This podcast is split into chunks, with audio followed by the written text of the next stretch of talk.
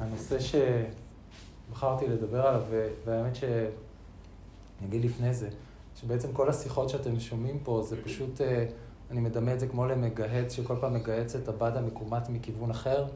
זאת אומרת, זה בסוף אותו מגהץ שכל פעם בא מזווית אחרת ומנסה לגהץ את הקמטים.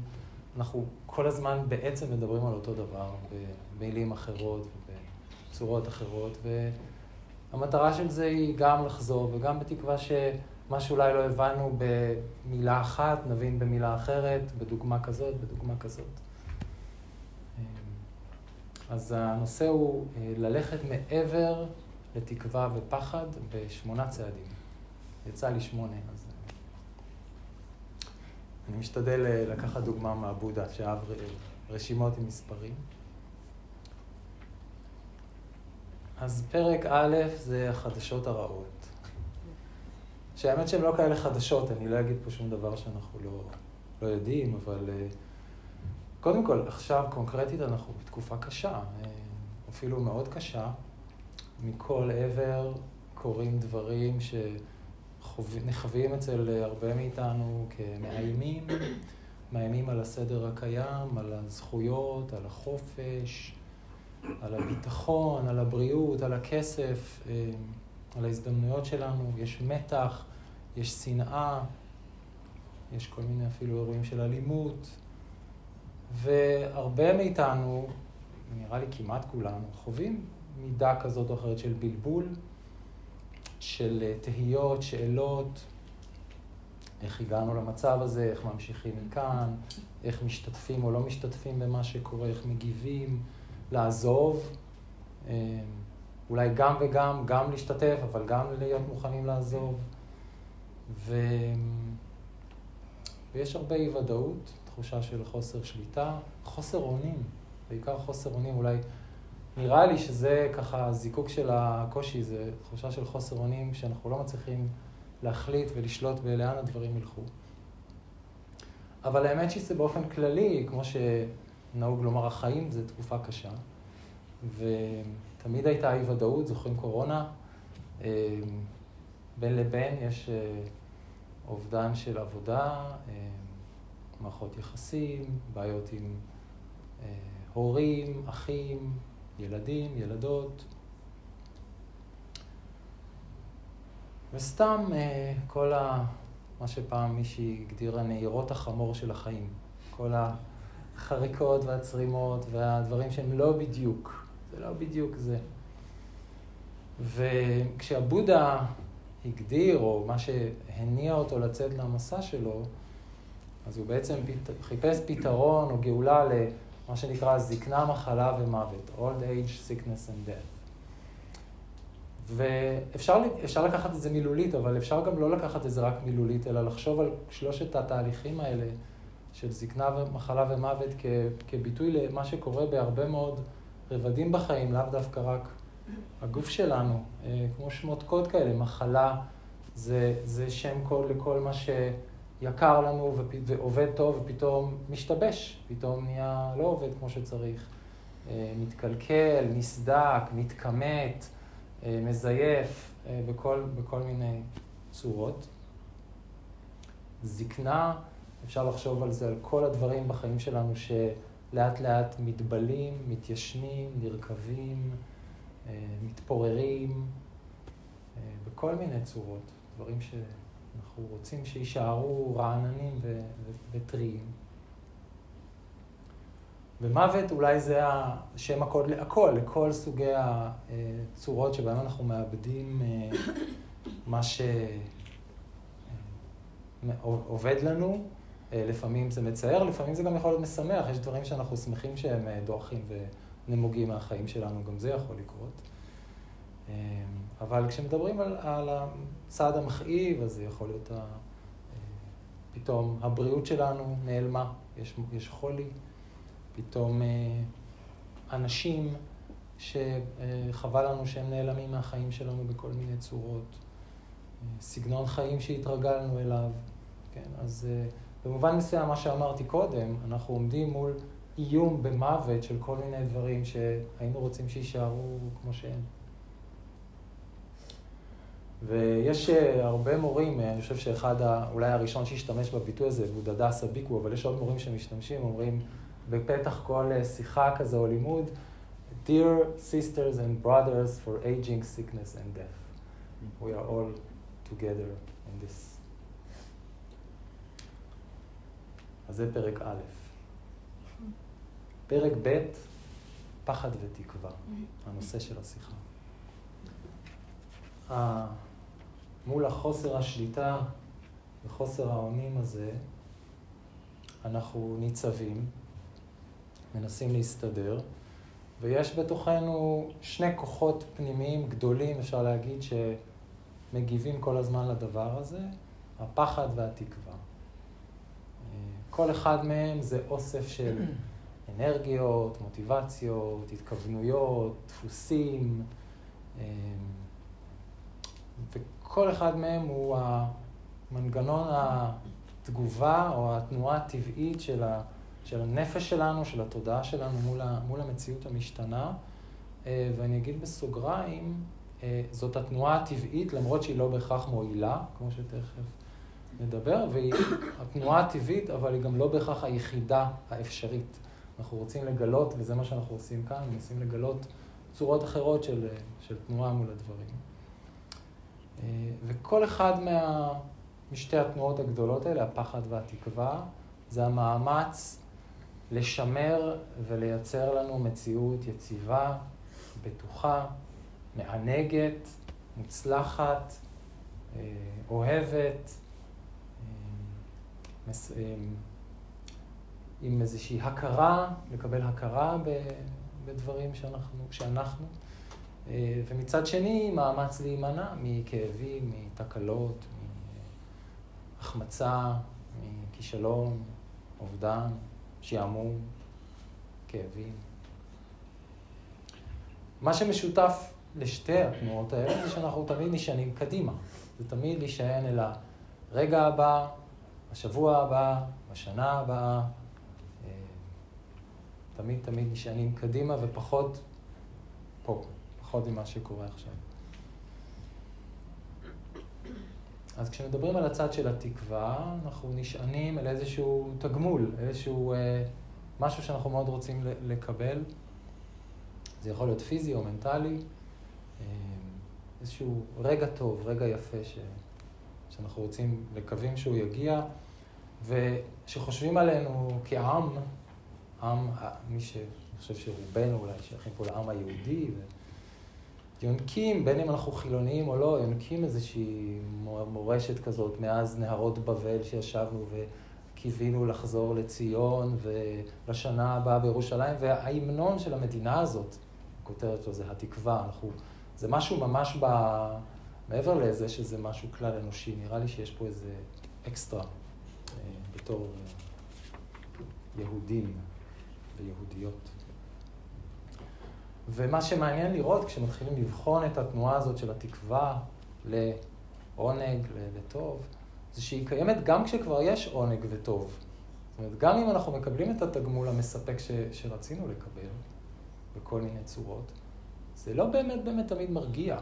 לפעמים זה מרגיע את זה לזמן מה עד שהמנוע מתחיל לפעול מחדש, אבל הרבה פעמים התקווה לעונג קיימת גם כשיש את העונג. גם כשהטוב ישנו אנחנו רוצים עוד, כן? או לשמר אותו. וכשמדברים על תקווה, זה לא רק לעונג חושי, התקווה ל- ל- לשמוע מוזיקה טובה וריחות טובים, ושיהיה לנו נעים על הגוף, וכל הדברים האלה, זה רובד אחד, אבל uh, יש גם, כל הזמן אנחנו מדברים פה על הסלף, כן? הסלף עצמו, הוא כל הזמן מקווה ומשתוקק ומצפה לאיזשהו אשרור, איזשהו uh, תיקוף. קודם כל לעצם היותו, בגלל שמשהו בתוכנו כן יודע שהוא לא באמת כזה מוצק, אז כל הזמן יש את האשליה הזאת, כל הזמן מחפשת אישרור ותיקוף, וגם כמובן לא רק לעצם היותנו, אלא לעצם היותנו יפים, טובים, נכונים, מוצלחים, ברשימת החמישים הנכונים של טיים-אאוט כזה. אמ, ו...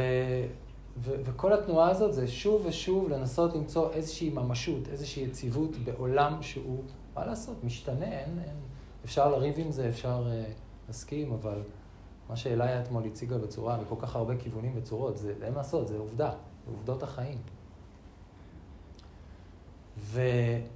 ולמעשה, לפי הבודה, אנחנו רואים את הטיצ'ינג שלו, עצם זה שאנחנו פה, שאנחנו קיימים וחיים, זו תוצאה של כמיהה ותקווה והשתוקקות להיוולד ולחוות חיים של, בגוף אנושי. אמ, יש מורה ידוע שהוותיקים קצת יותר מכירים היטב, ג'וזף גולדסטין, ו... he was asked, why are we here? So he said, because we wanted to see, smell, taste, hear and touch. Hmm. הדחף הזה גרם לנו אפילו להופיע שוב בעולם הזה כבני אדם, עד כדי כך. מצד שני יש את הפחד. פחד, מכירים טוב, אנחנו לא רוצים לאבד את מה שאנחנו אה, אוהבים. אמ, נראה לי שאפשר לזקק את הפחד הזה לאחת השאלות המכוננות בתודעה זה מה יהיה. כן, מה יהיה, מה יהיה. והאמת שכשמתבוננים בשאלה מה יהיה בצורה יותר, זה, זה מה יהיה איתי, כן? איך אני אהיה, מה יקרה לי, או מה יקרה למה שיקר לי, לאנשים שלי, לדברים שלי. ו... ואותה צ'יטה שהוזכרה, התודעה, מעלה כל מיני תרחישים, סרטים, לגבי מה עלול לקרות, ואז מפחדת מהם. זה פחות או יותר המנגנון. ואז השאלה, אמ, איך משתחררים מזה? יש אה, דרשה מאוד אה, יפה שנקראת אבהי יסוטה, זה אה, being fearless, דרשה על פחד ועל איך להיות fearless. אז אמנם הטקסט מדבר על, על פחד מהמוות, אבל אפשר להגיד שהמוות זה ייצוג לכל הפחדים שלנו, הוא פשוט ה, ככה היהלום שבכתר. אז, אז בא לבודה אחד שקראו לו ג'נוסי. הוא לא היה נזיר של תלמיד של הבודה, הוא היה ברהמין. והוא אמר לו, כל בן אדם שהוא בן תמותה, כל אחד, מפחד ומבועת מן המוות. והבודה אמר לו, אכן, ישנם בני תמותה, אולי רובם, שפוחדים ומבועטים מן המוות, אבל ישנם בני תמותה שאינם פוחדים ואינם מבועטים מן המוות. מי שפוחד ומבועט הוא מי שלא נטש, לא נטש, את התשוקה, התאווה, החיבה, הצמא, הקדחת וההשתוקקות לתענוגות החושים. כשאותו אדם מגלה פתאום שהוא חולה במחלה קשה, עולה במחשבה, הו, אותם תענוגות החושים האהובים עליי לקחו ממני ואני אפרד מהם. הו, גופי האהוב עליי לקח ממני ואני אפרד ממנו. וכאן אפשר לחשוב על כל הדברים האחרים שאנחנו פוחדים שיקרו לנו, שיעובדו לנו, ואז הבודה אומר, מי שחווה את הדברים כך, הוא מקונן, הוא מתענה, מתייפח, מכה בחזהו והולך ונעשה מבולבל. פרק ג' מפגש יציב ואיתן. פה אנחנו כבר מתחילים להישען על, ה, על התרגול.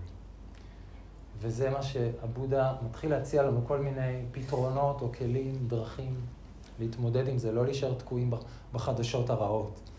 ו, והדבר הראשון זה קודם כל קצת להתחיל להירגע, קצת לפתח איזושהי מידה של יציבות פנימית, אה, להיות מסוגלים להפנות מבט פנימה ולזהות בצורה אה, יותר ויותר מדויקת את כל התנודות האלה. איך יש טריגר מסוים שמעלה בי פחד, טריגר מסוים שמעלה בי ציפייה או תקווה למשהו, ואז היא לא מתממשת ויש אכזבה, אה, ואז הפחד לא מתממש ויש הקלה. ו... ואת כל זה אנחנו עושים בשביל המהלך הפשוט ביותר, הבסיסי ביותר, וזה הקבלה. או מה שאוהבים לקרוא הקבלה, ה-radical acceptance. קבלה רדיקלית, הסכמה ללא תנאים, שמה שישנו אכן מותר לו להיות. למה? כי הוא, כי הוא פשוט פה, לא צריך איזו עוד סיבה מוצדקת בשביל אה, שנקבל אותו. ולפעמים אה, המילה הכלה, יש אנשים שמבינים את זה דרך המילה הכלה, אז אפשר גם לחשוב על זה כהכלה. אמ, וזה נוגדן, זה דרך להרפות בהדרגה מהמאבק, מהניסיון להשתיק את זה, לדכא את זה, להפסיק את זה, לסלק את זה. אמ, שהוא רק, מסתבר, רק מגביר את הבעיה. אמ, זה קשה, זה קשה להרגיש פחד, זה קשה להיות כל הזמן בציפייה וציפייה על קצות האצבעות, שהנה, הנה, אולי זה יקרה לי. אמ, והשלב הזה של קצת להירגע ולהסכים להפנות מבט ולהיות עם הדברים הוא הכרחי. ממש ממש הכרחי. לא, אי אפשר, בלעדיו אי אפשר לנוע הלאה. ו... ואפשר אפילו לעצור כאן. אדם, מישהו או מישהי שהצליחו בחיים האלה להגיע לרמה הזאת של להיות מסוגלים לזהות את התנודות האלה, בין אם הן חזקות או חלשות, ופשוט להיות עם זה ולא להיות, להגיב בצורה אוטומטית, לא להיות מנוהלים או מופעלים מזה, זה הישג עצום. זה, אה, זה, זה, זה, זה לעבור לחיות במצב של רווחה מאוד מאוד גדולה. כן, אז אולי לא נעים לנו בפנים, אבל אנחנו לא מגבירים את הבעיה על, זה, על ידי זה שאנחנו פועלים מתוך הפחד ופועלים מתוך החמדנות וההשתוקקות ורק מייצרים עוד, עוד בעיות לנו ולאחרים. אמ, אז זה ההתחלה של, אה, מה שאמרתי עכשיו, זה ההתחלה של הפרק בתרגול שנקרא סמאדי. סמאדי, הוזכר כבר. אמ, אז כשאומרים ללכת מעבר לתקווה והפחד, שזה הנושא של השיחה, אז זה כבר מובן אחד של ללכת מעבר. ללכת מעבר במובן של להצליח להיות עם זה, ולא להיות מופעל ומנוהל אה, ונשלט על ידי, על ידי הדברים. פרק ד', אה, השקטה זמנית. הסמאדי ממשיך להתפתח. מה זה סמאדי? זה, אפשר לקרוא לזה איסוף, השקטה, השלבה בו"ב של, של התודעה ברמה יותר ויותר מעמיקה.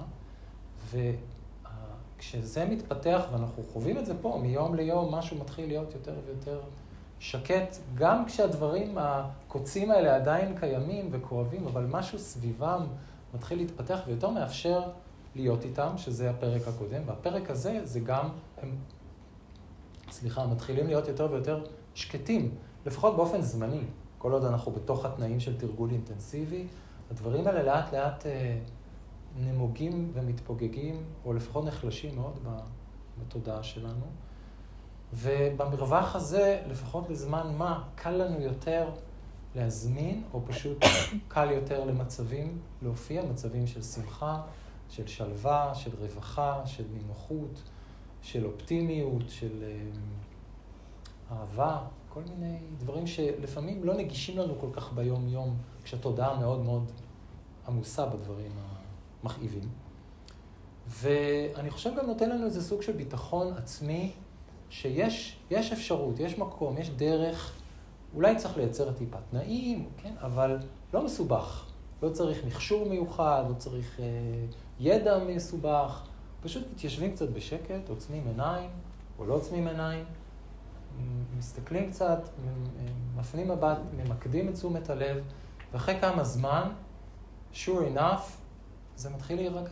אה, אולי בהתחלה אנחנו לא בטוחים שהקסם הזה יקרה עוד פעם, אבל אחרי כמה סיבובים אנחנו כבר מתחילים לסמוך על זה. זה יקרה. ייקח יותר, ייקח פחות, זה יקרה. אז אנחנו כבר באים לרטריט, או אפילו למדיטציה היומית שלנו, ואנחנו יודעים שיהיה בסדר, שנצא משם כבר מהמדיטציה במצב אחר ממה שנכנסנו, ולדעת את זה, הידיעה הזאת שאנחנו מסתובבים איתה בעולם, היא כבר מאוד מאוד עוזרת. ו... אז זה, זה עוד מובן של ללכת מעבר לתקווה והפחד. ללכת מעבר במובן של לקחת פסק זמן. ולהציץ לאפשרות אחרת, גם אם היא כרגע זמנית, של אפשרות אחרת של קיום, של חיים. ומה שזה מאפשר לנו זה לעבור לפרק הבא, אה, שזה שלב החקירה והחוכמה, אז זה פרק ה', שאלה לא אפשר לקרוא מעבר, עכשיו אנחנו באמת הולכים מעבר, אלא המשמעות העמוקה של המילה ללכת מעבר. כי זה לא ללכת מעבר במובנים של הזמן והמרחב, כלומר, זה לא שללכת מעבר לתקווה ולפחד, זה ללכת למקום אחר שבו לא יהיו דברים שיגרמו לי לציפיות והכמיהות ולפחדים וההתנגדויות, כל הזמן לתנועות האלה. זה לא זה. זה לא שיום אחד נסיים כאן ואז הבודה או מישהו יבוא ויקח אותנו באיזה חללית לכוכב חדש שבו אין את הדברים האלה. זה גם לא על ציר הזמן, זאת אומרת, זה לא דורש מאיתנו לחכות לזמן אחר שיבוא אחרי עכשיו, כי הוא לעולם לא יגיע, הרי החדשות. אה, אין זמן אחר כמובן, תמיד נהיה באיזשהו עכשיו. אז זה תמ... האפשרות הזאת ללכת מעבר יכולה להיות רק עכשיו. כן? או אולי עכשיו, אולי עכשיו, אבל רק עכשיו. כן? אין עוד אופציה. ו... וכדי ללכת מעבר, צריך ללכת אל תוך זה. זה כזה walking through a wall. כן, אנחנו, אה, יש כל מיני סיפורים על מאסטרים בודהיסטים שתרגלו הרבה מדיטציה, ושמעתי אה, כל מיני סיפורים כאלה שהם צריכים לפגוש את, ה, את המורה נגיד, והם נורא very accomplished, אז הם הולכים דרך הקיר לתוך הבקתה של המורה. לא יודע, אני לא ראיתי, אבל שמעתי סיפורים מאנשים שאני מאמין להם, אז אה, אולי זה קורה, אבל כשמדברים על walking through walls, מדברים על ללכת דרך הקירות הפנימיים שלנו. הקירות האלה של התקווה והפחד זה קירות, זה, זה דברים ממש ממש חזקים. ואנחנו לא יודעים איפה יושבים, מסתכלים על הקיר, דופקים את הראש בקיר, איפה הדלת, כן? אז פתאום התרגול נותן לנו את ה... מגל... חושף שיש דלת, אולי היא הייתה מטושטשת, סמויה, אולי יש איזה כפתור סודי, אבל יש דלת. אמ, והקיר הזה הוא קיר שאפשר לקרוא לו קיר של תעתוע, של אשליה, של בלבול, מה שמקובל לקרוא ignorance, בורות, אני לא כל כך אוהב להגיד את המילה הזאת כי היא מעליבה קצת, אבל, אה, אבל אפשר לחשוב על תעתוע, על תודעה מעורפלת, מבולבלת. אמ, ו... והבודה מכוון אותנו להסתכל עמוק, הכי עמוק שאפשר, ולהבין איך נוצרים פחד ותקווה, מה הנסיבות והתנאים. כן? זה המושג הזה שנקרא התהוות מותנית, פטיצ'ה סמופדה, מילה כזאת שאתם יכולים להגיד ותעשו רושם על אנשים. אז uh, ההתהוות המותנית, כל דבר נוצר בגלל תנאים ונסיבות. ויש גם תנאים ונסיבות שבגללם הפחד והתקווה עולים. ו... ואז אנחנו רואים שבשורש כל זה יש אותי, כן? לא אותי, אותי, כל אחד מאיתנו, אותי. ו... וזה התנאי ההכרחי, כן? מה זה, מה זה תנאי הכרחי? יש הרבה תנאים לזה שהפחד והתקווה עולים, אמרנו הטריגרים, כל מיני, אבל התנאי הכרחי, זה כמו שיש, כשאנחנו רוצים לכבות את האור, כן? אז אנחנו, אם נלחץ על המתג של חשמל ונכבה, לא יהיה אור, כי בלי מתג אין חשמל, זה תנאי הכרחי. זה לא תנאי מספיק, אנחנו יכולים להפעיל את המתג והתחנת כוח מושבתת, או אה, נקרע הכבל, אז לא יהיה אור. אבל אם יש אור, ו...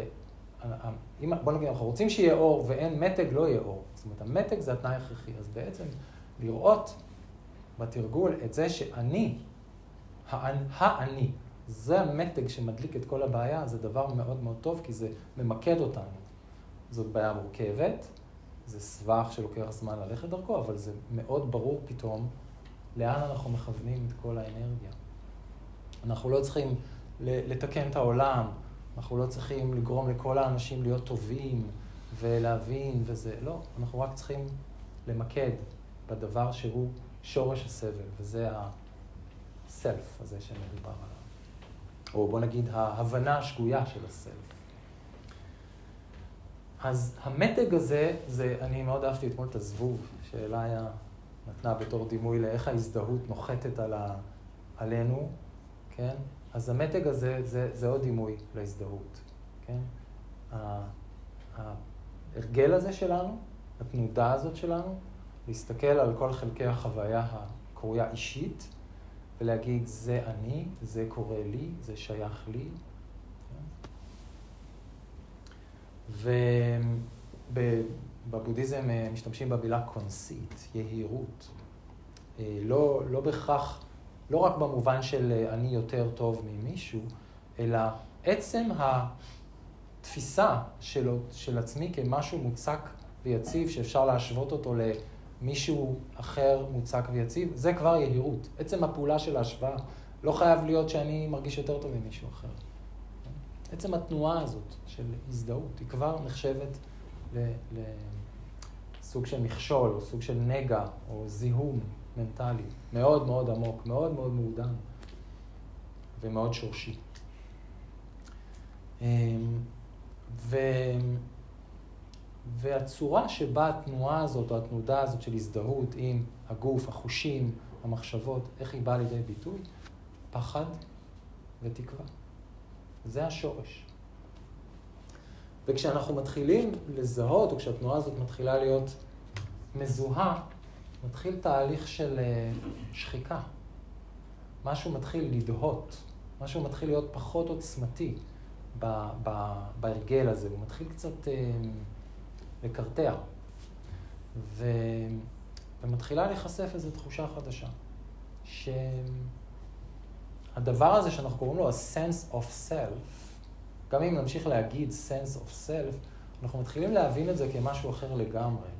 כלומר, שבמקום המישהו, המשהו הזה שיש פה, הוא לא מישהו ספציפי מיוחד, כן? יש פה איזו תופעה מסוימת, יש פה איזו חוויה מסוימת שמתקיימת עכשיו לכל אחד, אבל היא לא ממש אישית כמו שחשבנו. אמ, והיא לא אישית במובן שהמשהו הזה שיש פה הוא לא יציב. אז קשה למצק אותו בתור, אנחנו יכולים להמשיך להגיד אני עכשיו ובעוד דקה ובעוד שבוע ובעוד שנה, וזה נוח, אבל אנחנו צריכים לדעת שאנחנו לא מתכוונים לאותו מישהו, כן? אף אחד מהמרכיבים שלו הוא לא בדיוק אותו דבר. יש קשר מסוים בין הרגעים, אבל זה לא אותו מישהו. אז uh, כשיש שם פחות מישהו, זה כבר פחות חשוב אם אני האני הזה הוא יותר טוב או פחות טוב או שווה למישהו אחר. זה לא כל כך מעניין. האני הזה כבר לא כל כך צריך שיראו אותו, שיכבדו אותו, שילטפו אותו, שיכירו ביופיו.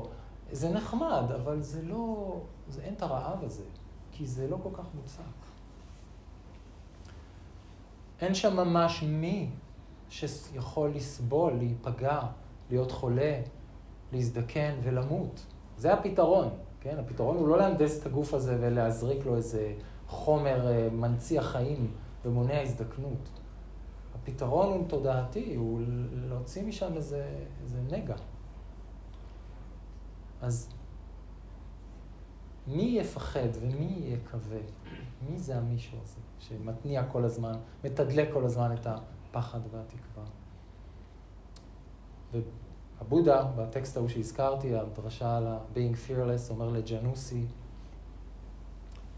גם אדם שנטש בתוכו את התשוקה, התאווה, החיבה, העצמה, הקדחת וההשתוקקות לתענוגות החושים, שזה שקול ללהגיד, השתחרר מאשליית העצמי הקבוע, גם אדם כזה יכול לגלות שהוא חולה במחלה קשה. הבודה בעצמו היה חולה במחלה לפני שמת. אבל הוא, החכם הזה או החכמה הזאת, לא מקונן ולא מתענה, לא מתייפח ולא מכה בחזהו או נעשה מבולבל. זה אדם שלמרות היותו בן תמותה, אינו פוחד ואינו מבועת מן המוות, וכנגזרת מזה לא מבועת ולא פוחד גם מכל הדברים הפחות uh, מאיימים. יש סיפור שמספרת uh, מורה שכבר לא חיה, מאוד ידועה, הייתה קראו לה איה קמה. הייתה גרמניה במקור והייתה נזירה במסורת הטרוואדה, מסורת של דרום מזרח אסיה. הלוך הלכה בימי הבודה קבוצת נזירים ביער. יחפים, ראשם מגולח, לגופם גלימת סמרטוטים, ובידיהם קערה לאיסוף נדבות המזון. היה שם נזיר אחד בכיר, והשאר צעירים. לפתע כיתרו שודדים אותם, והשודד הראשי אמר, תנו לנו את חפצי הערך שבכיסיכם. הנזירים אמרו, אין לנו שום דבר, אפילו לא נעליים וגם לא כיסים, רק קערת נדבות וגלימת סמרטוטים. אם כך אמר השודד הראשי, ניקח אחד מכם כבן ערובה, ואז נדרוש תמורתו כופר. עליכם לבחור את מי ניקח, מי יהיה בן הערובה. הנזיר הבכיר נותר על עומדו בשקט, והשודד הראשי הפך חסר סבלנות ונרגז קדימה, את מי לוקחים? אמר הנזיר הבכיר, מה אני יכול לומר? אתה יודע, אתה המחליט. אמר השודד הראשי, מה העניין? מה קשה כל כך לבחור? תבחר מישהו וזהו. אמר הנזיר הבכיר, אם אבחר אחד מהאחרים, הצעירים, זה אומר שהוא פחות חשוב ממני. אם אבחר את עצמי, זה אומר שאני פחות חשוב מהם. ומכיוון שממילא אף אחד מאיתנו לא באמת כאן, מה יש בדיוק לבחור? השודד הראשי נותר המום ומבולבל מדבריו של הנזיר הבכיר, הסתובב, ואיתו חבורת השודדים, והם עזבו והלכו לדרכם. פרק שישי, מה מתגלה? כן, אוקיי, אז נניח שהתפוגגה האשליה. מה נשאר?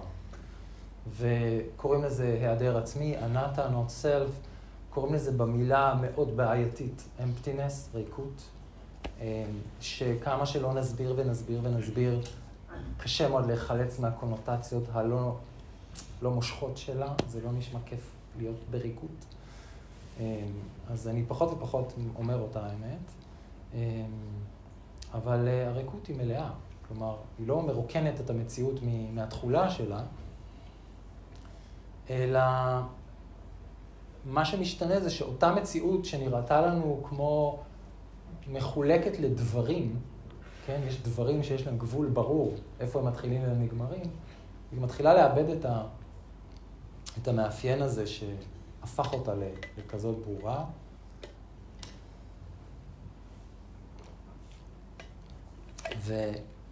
וכאילו פתאום אנחנו מגלים שבתוך אותה מציאות שמול העיניים שלנו וחווים אותה בגוף, אה, כאילו הרוג בה, בלשון אריג, הרוג בה משהו אחר. היא כאילו נראית קצת כמו הולוגרמית כזאת, כאילו נטולת אה, המוצקות והממשות הזאת שהיינו בטוחים שהיא אה, מאופיינת בה.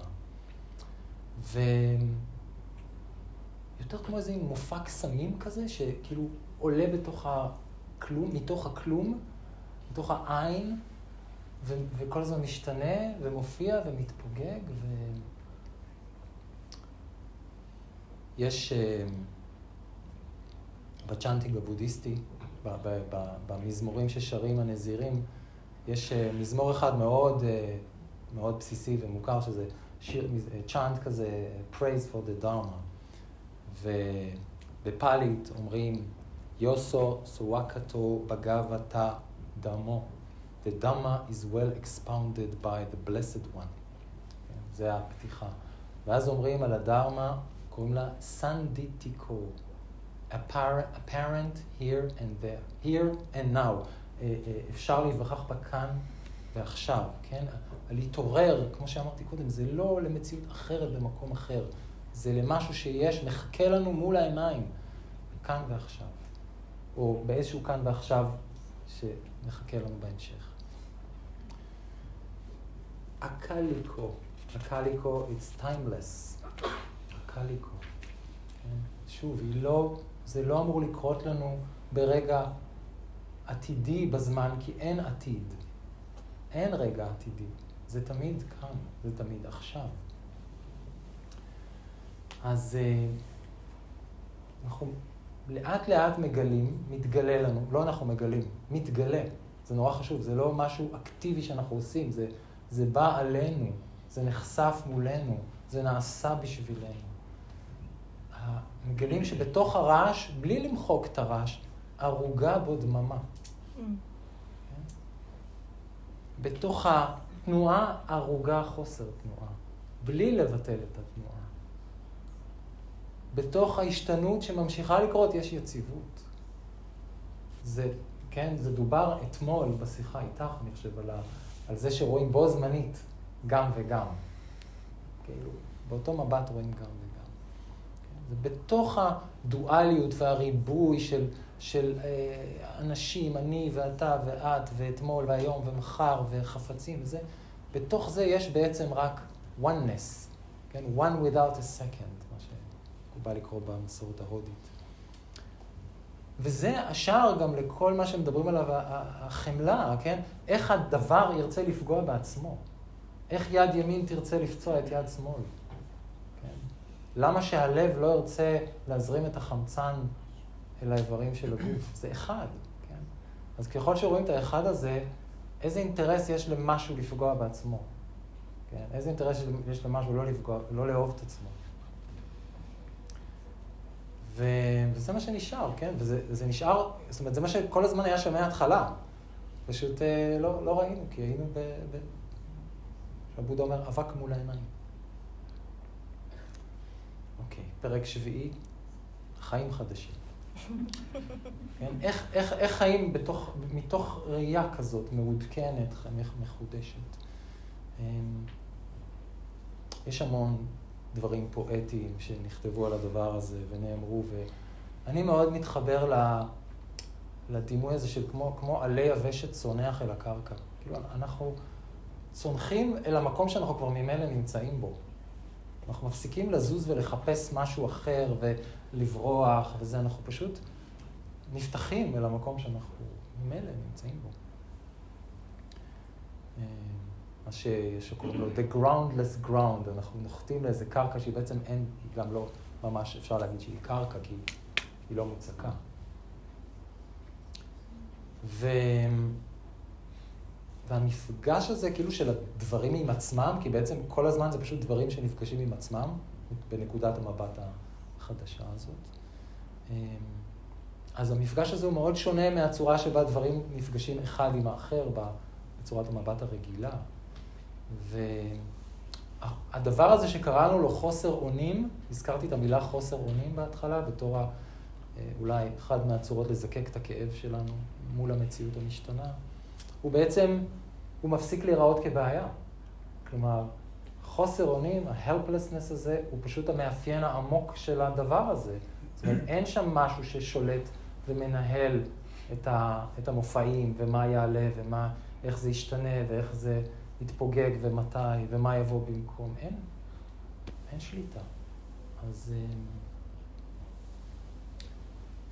ובטח לא אנחנו בשליטה, כי כבר אמרנו שאף אחד מאיתנו לא באמת באמת כאן, במובן שאנחנו רגילים לחשוב.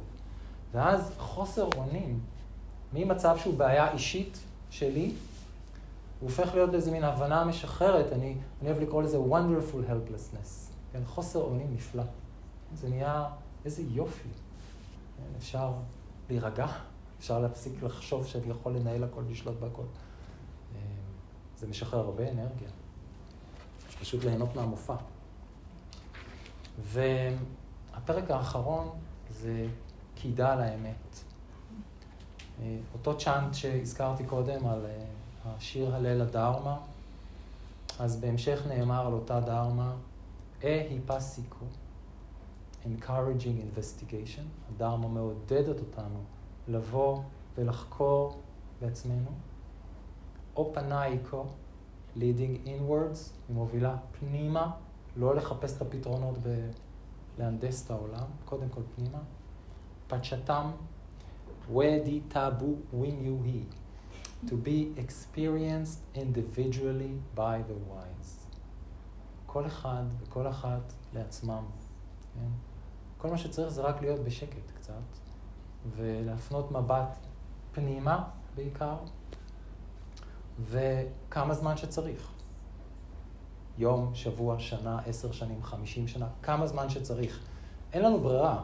כל דבר אחר ישאיר אותנו באי נחת. לפחות, אם לא, יש מילים יותר חריפות.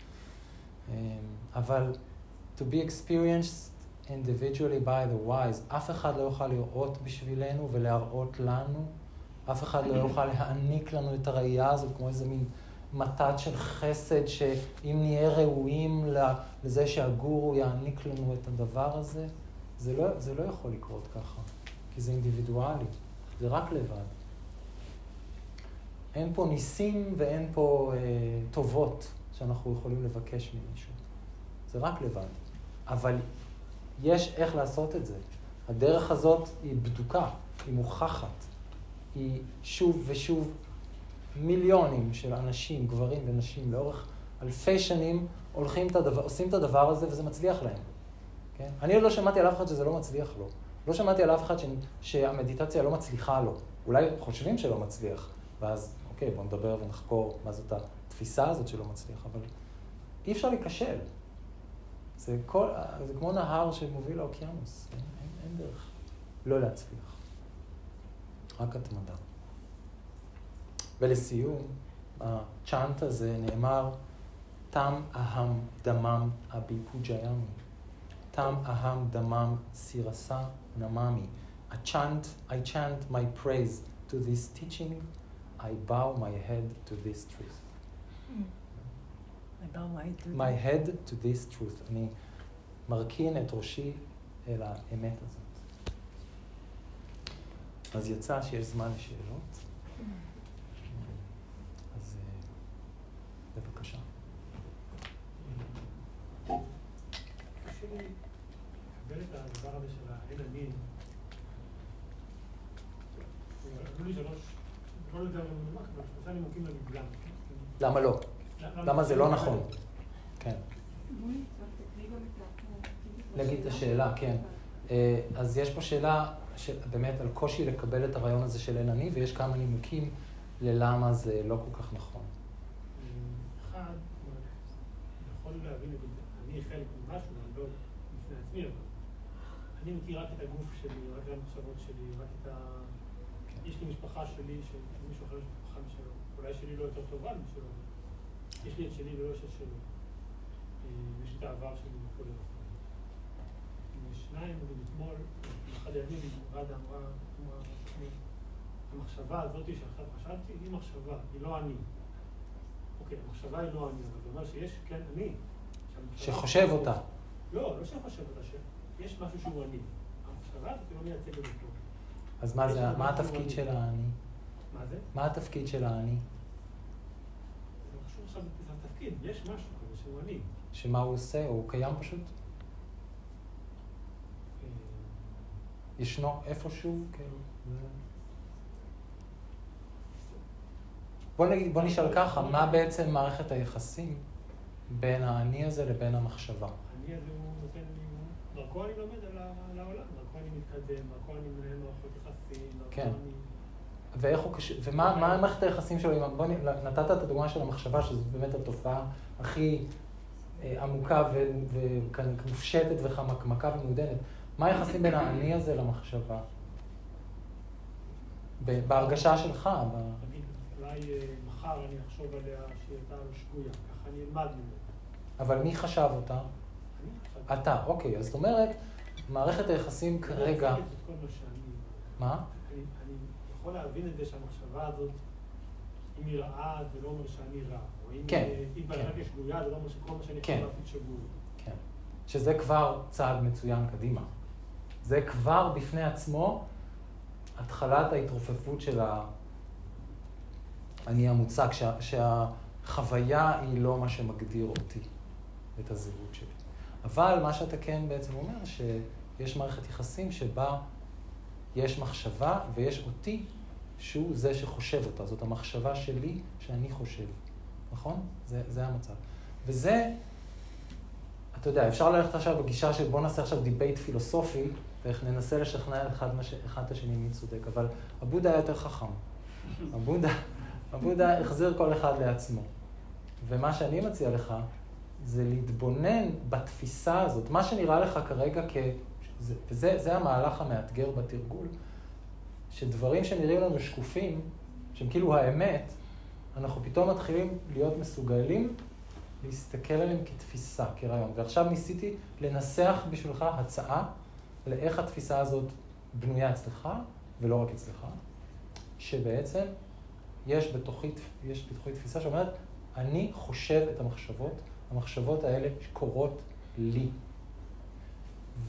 ולהתחיל, כמו שאני מביא תשומת לב לנשימה, ומביא תשומת לב ל, אה, למצב רוח שלי, בואו ננסה להביא תשומת לב לדבר הזה, ונראה את זה פשוט, הנה תפיסה, הנה רעיון מסוים. ואם אני ברוח של אה, חקירה נטולת פניות, שיש יש בזה משהו מאוד מדעי בגישה של הבודה, אז בואו נהיה אותנטיים ועם יושר, ו- ונקרא לזה בשם האמיתי של זה, זו תפיסה. זו תפיסה שאומרת, יכול להיות שבשבילך היא מולבשת על גם על איזו חוויה שאתה מרגיש שהיא אמיתית, אבל בוא נזהה גם את החוויה וגם את הכותרת או התפיסה שהמיינד מלביש עליה כרגע, ונראה מה יקרה.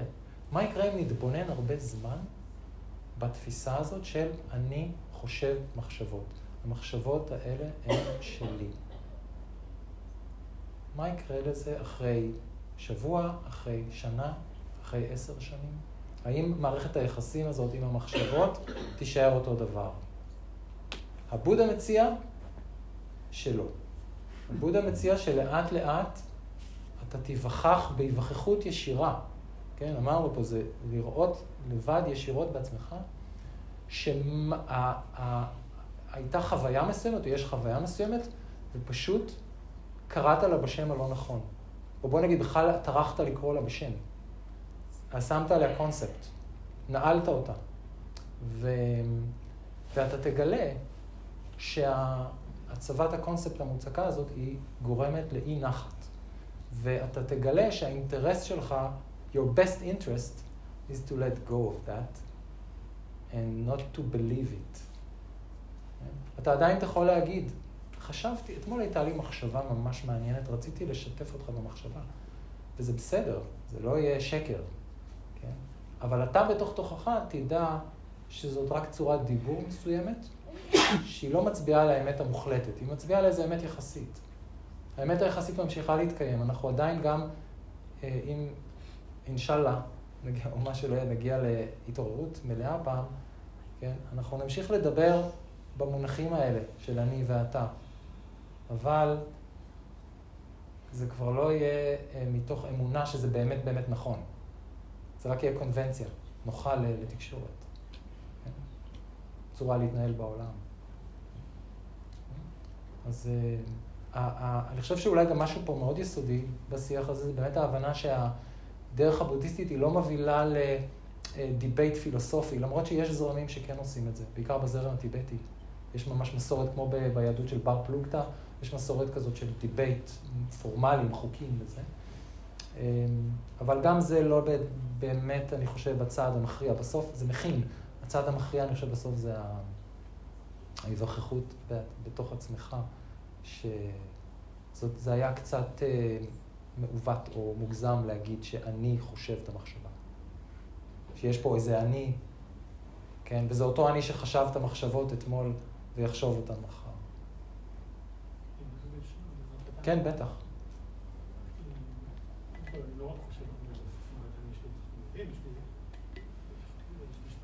כן, כן.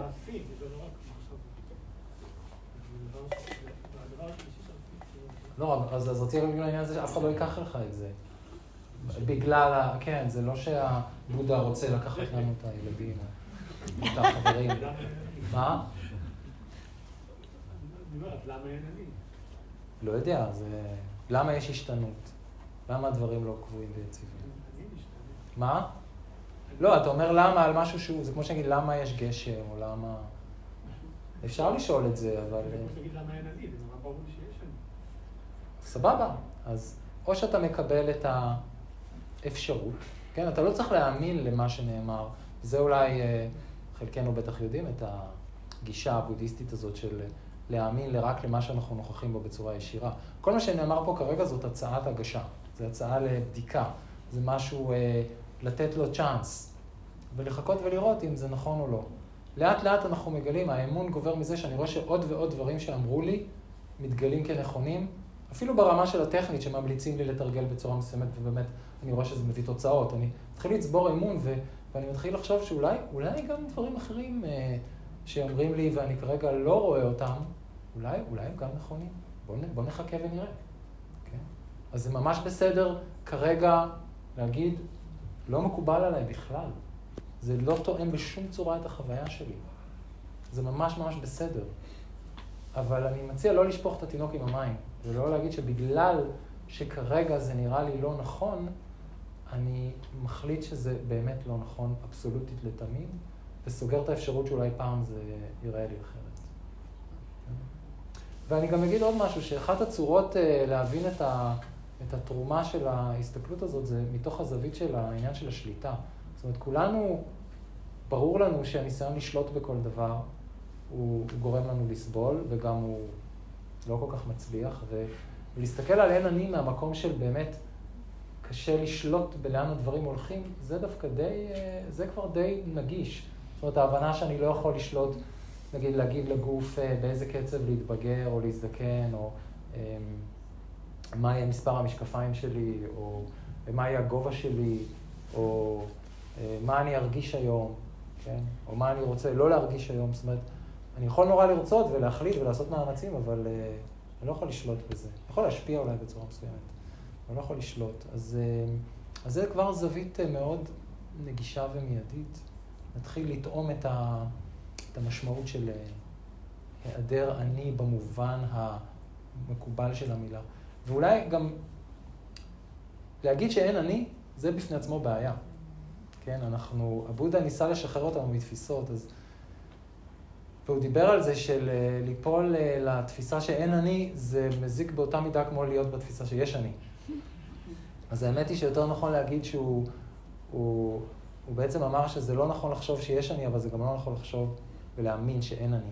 כי בשני המקרים אנחנו נסבול. האמת היא איפשהו באמצע ששם יש חופש מתפיסות ומהצורך בתפיסות. זאת אומרת, אני לא צריך להחליט אם יש אני או אין אני, זה בכלל לא חשוב.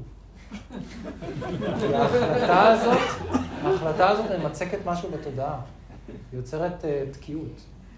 ואז אפשר להתווכח, uh, אפשר להתווכח על uh, הריקוד שלי, הריקוד שלך, מה זה אין אני בטיבטי, מה זה אין אני בברומזי. יש את זה, ברור. זה, זה uh, נפוץ מאוד, האסכולות הבודהיסטיות, כשזה נהיה פילוסופיה. כן? אנחנו לא מדברים על פילוסופיה. אנחנו אומרים אין אני רק כדי לתת איזה נוגדן לקיצוניות של היש אני. אבל יש הרבה מקרים לאנשים, בעיקר מתרגלים ותיקים, שצריך לחלץ אותם מהצד השני. זה קורה. אנשים נתקעים בריקות. כן? יותר, אפילו זה יותר מסובך. שם זה יותר מסובך לחלץ. אז, אה, אז העניין הוא בסוף, זה להיות חופשי מהיאחזות בכל תפיסה. כן? רדה דיברה על ה clinging, על grasping, על המילים האלה. ה clinging וה grasping זה לא בעוגת שוקולד שלא נותנים לי או בכל הדברים האלה, זה הרמה הגסה של הדברים. הרמה המעודנת של grasping זה בתפיסות והשקפות, שם זה הבעיה. אנחנו מאוד מאוד מאמינים שזאת האמת, מה שלא יהיה, מנוסחת ככה או ככה. בסוף גם את כל הדהרמה הזאת, את כל המושגים, גם את זה נצטרך, גם מזה נצטרך להרפות. מי שמכיר את סוטרת הלב.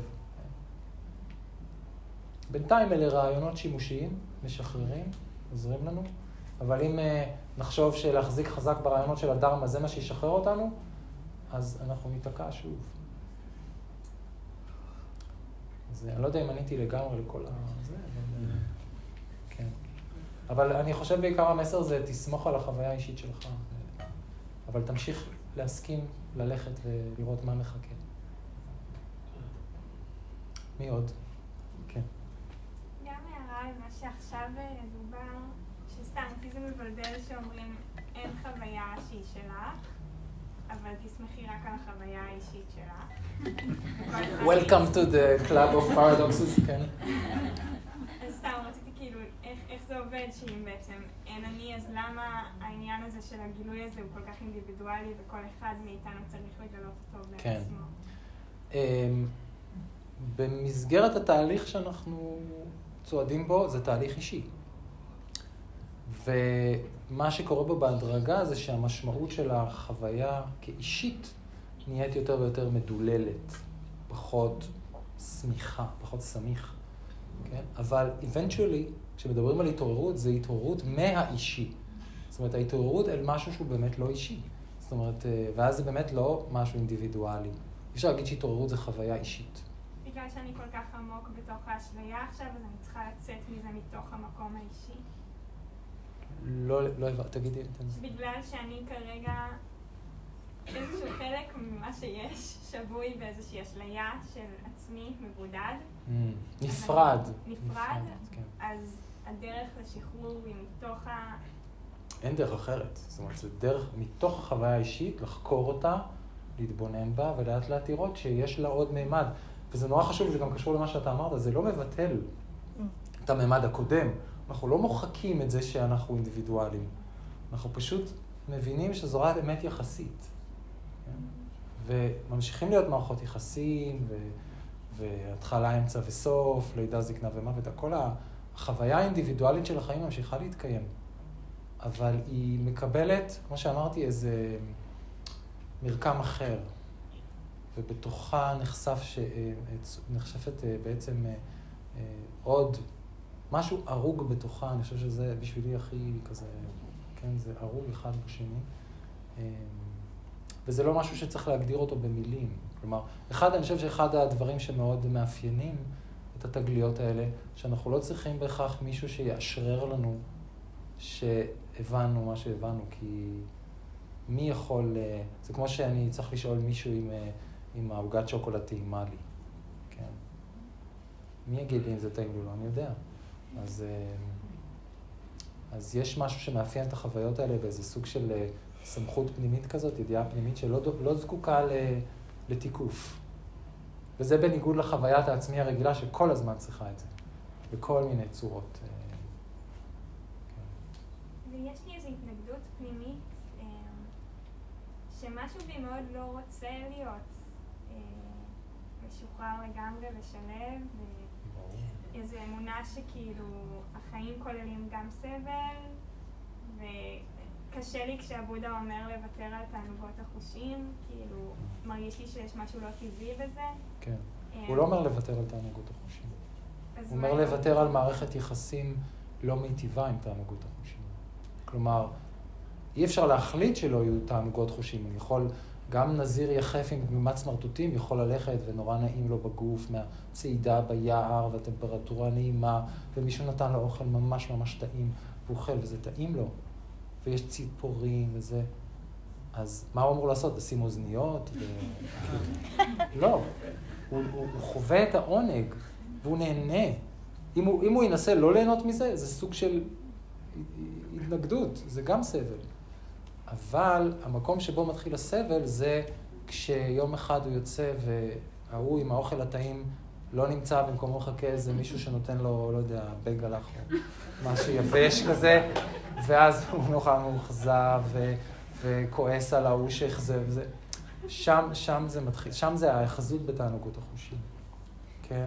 החוויה של העצמי זו חוויה שאומרת שרק אם נעים לי, אז זה האושר. ואם יש חוויות לא נעימות, זה הסבל. מנקודת מבט אחרת, גם נעים וגם לא נעים יכולים להיות אושר או סבל באותה מידה. השאלה אם נאחזים ונלחמים, האם יש פחד ותקווה, או שיש איזה סוג של אה, צניחה לתוך המציאות והסכמה, פשוט לקבל את מה שבא ולעבוד איתו, כן? ולא כל הזמן להיות במריבה ומאבק. זה, זה מה שקורה. זה לא שיש, כמו ב... יש מסורות דתיות מסוימות, שבאמת שם תענוגות חושים זה דבר מסוכן, כן? שצריך אה, לחסום את עצמי בכל מיני צורות. זה לא, לא התפיסה הבודהיסטית. אה, אם יש אוכל טעים, אז נאכל, אבל מה קורה אם יש אוכל מגעיל? כן, אבל uh, הם לא מתנזרים, אם הם מתנזרים ממין, זה לא בגלל שמין זה רע, אלא בגלל שזה סוג של תרגול שנועד לעזור להם להיחשף להשתוקקות העמוקה, החזקה, האדירה, לעונג המיני. זאת הסיבה של התרגול. זה לא כי מין זה רע. עובדה שתלמידים של הבודה שהם לא נזירים, הוא אמר להם, זה בסדר, רק תעשו את זה בצורה מיטיבה. דיברנו על זה בתחילה, על, על, על מין, שימוש לא פוגע באנרגיה מינית. וזה לא שאדם שהוא לא נזיר לא יכול להגיע להתעוררות. לבודה היו תלמידים לא נזירים שהגיעו להתעוררות. אז זה לא שעצם הפעולה או אי הפעולה המינית היא קובעת מה יקרה. היא פשוט, זה מאוד מאיץ את התהליך, כי ההתנזרות הזאת היא, היא מציפה... אה, אנרגיות אדירות של תקווה והשתוקקות וצמאון. ו... כן. אבל זה מה שזה, מיניות זה תשוקה. כאילו... כן. טוב, לא נראה לי שניכנס עכשיו לחקירה על מיניות, כי כבר שני וחצי, אבל זה לא, לא כי זה, זה מאוד חשוב, כן? זה מאוד חשוב. אה, אולי ראדה תרצה מתי next talk.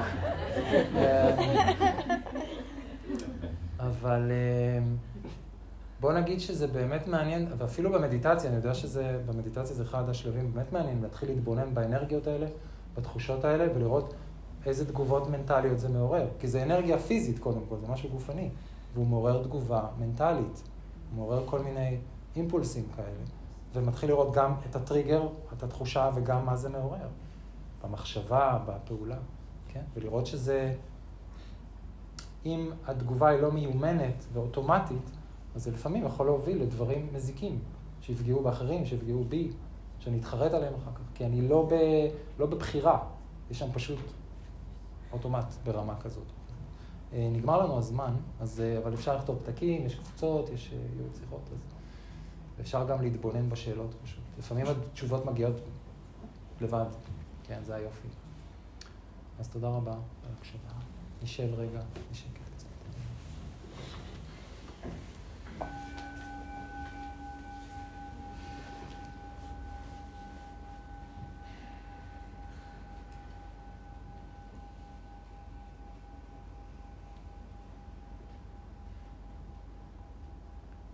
אולי ברגעים האלה אפשר אה, להרהר לרגע על כל מה ששמעתי וחוויתי בשיחה הזאת, ומה אני רוצה לקחת. אולי מילה, מושג, רעיון, הבנה, כוונון מסוים לגבי התרגול שלי.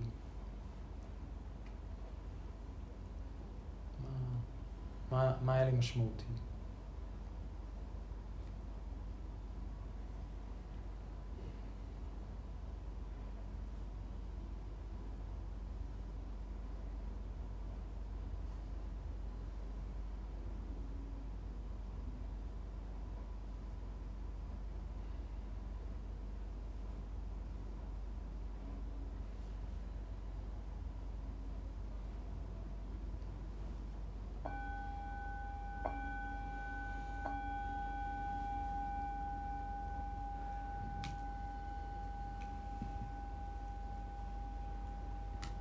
עכשיו יש תרגול בהליכה.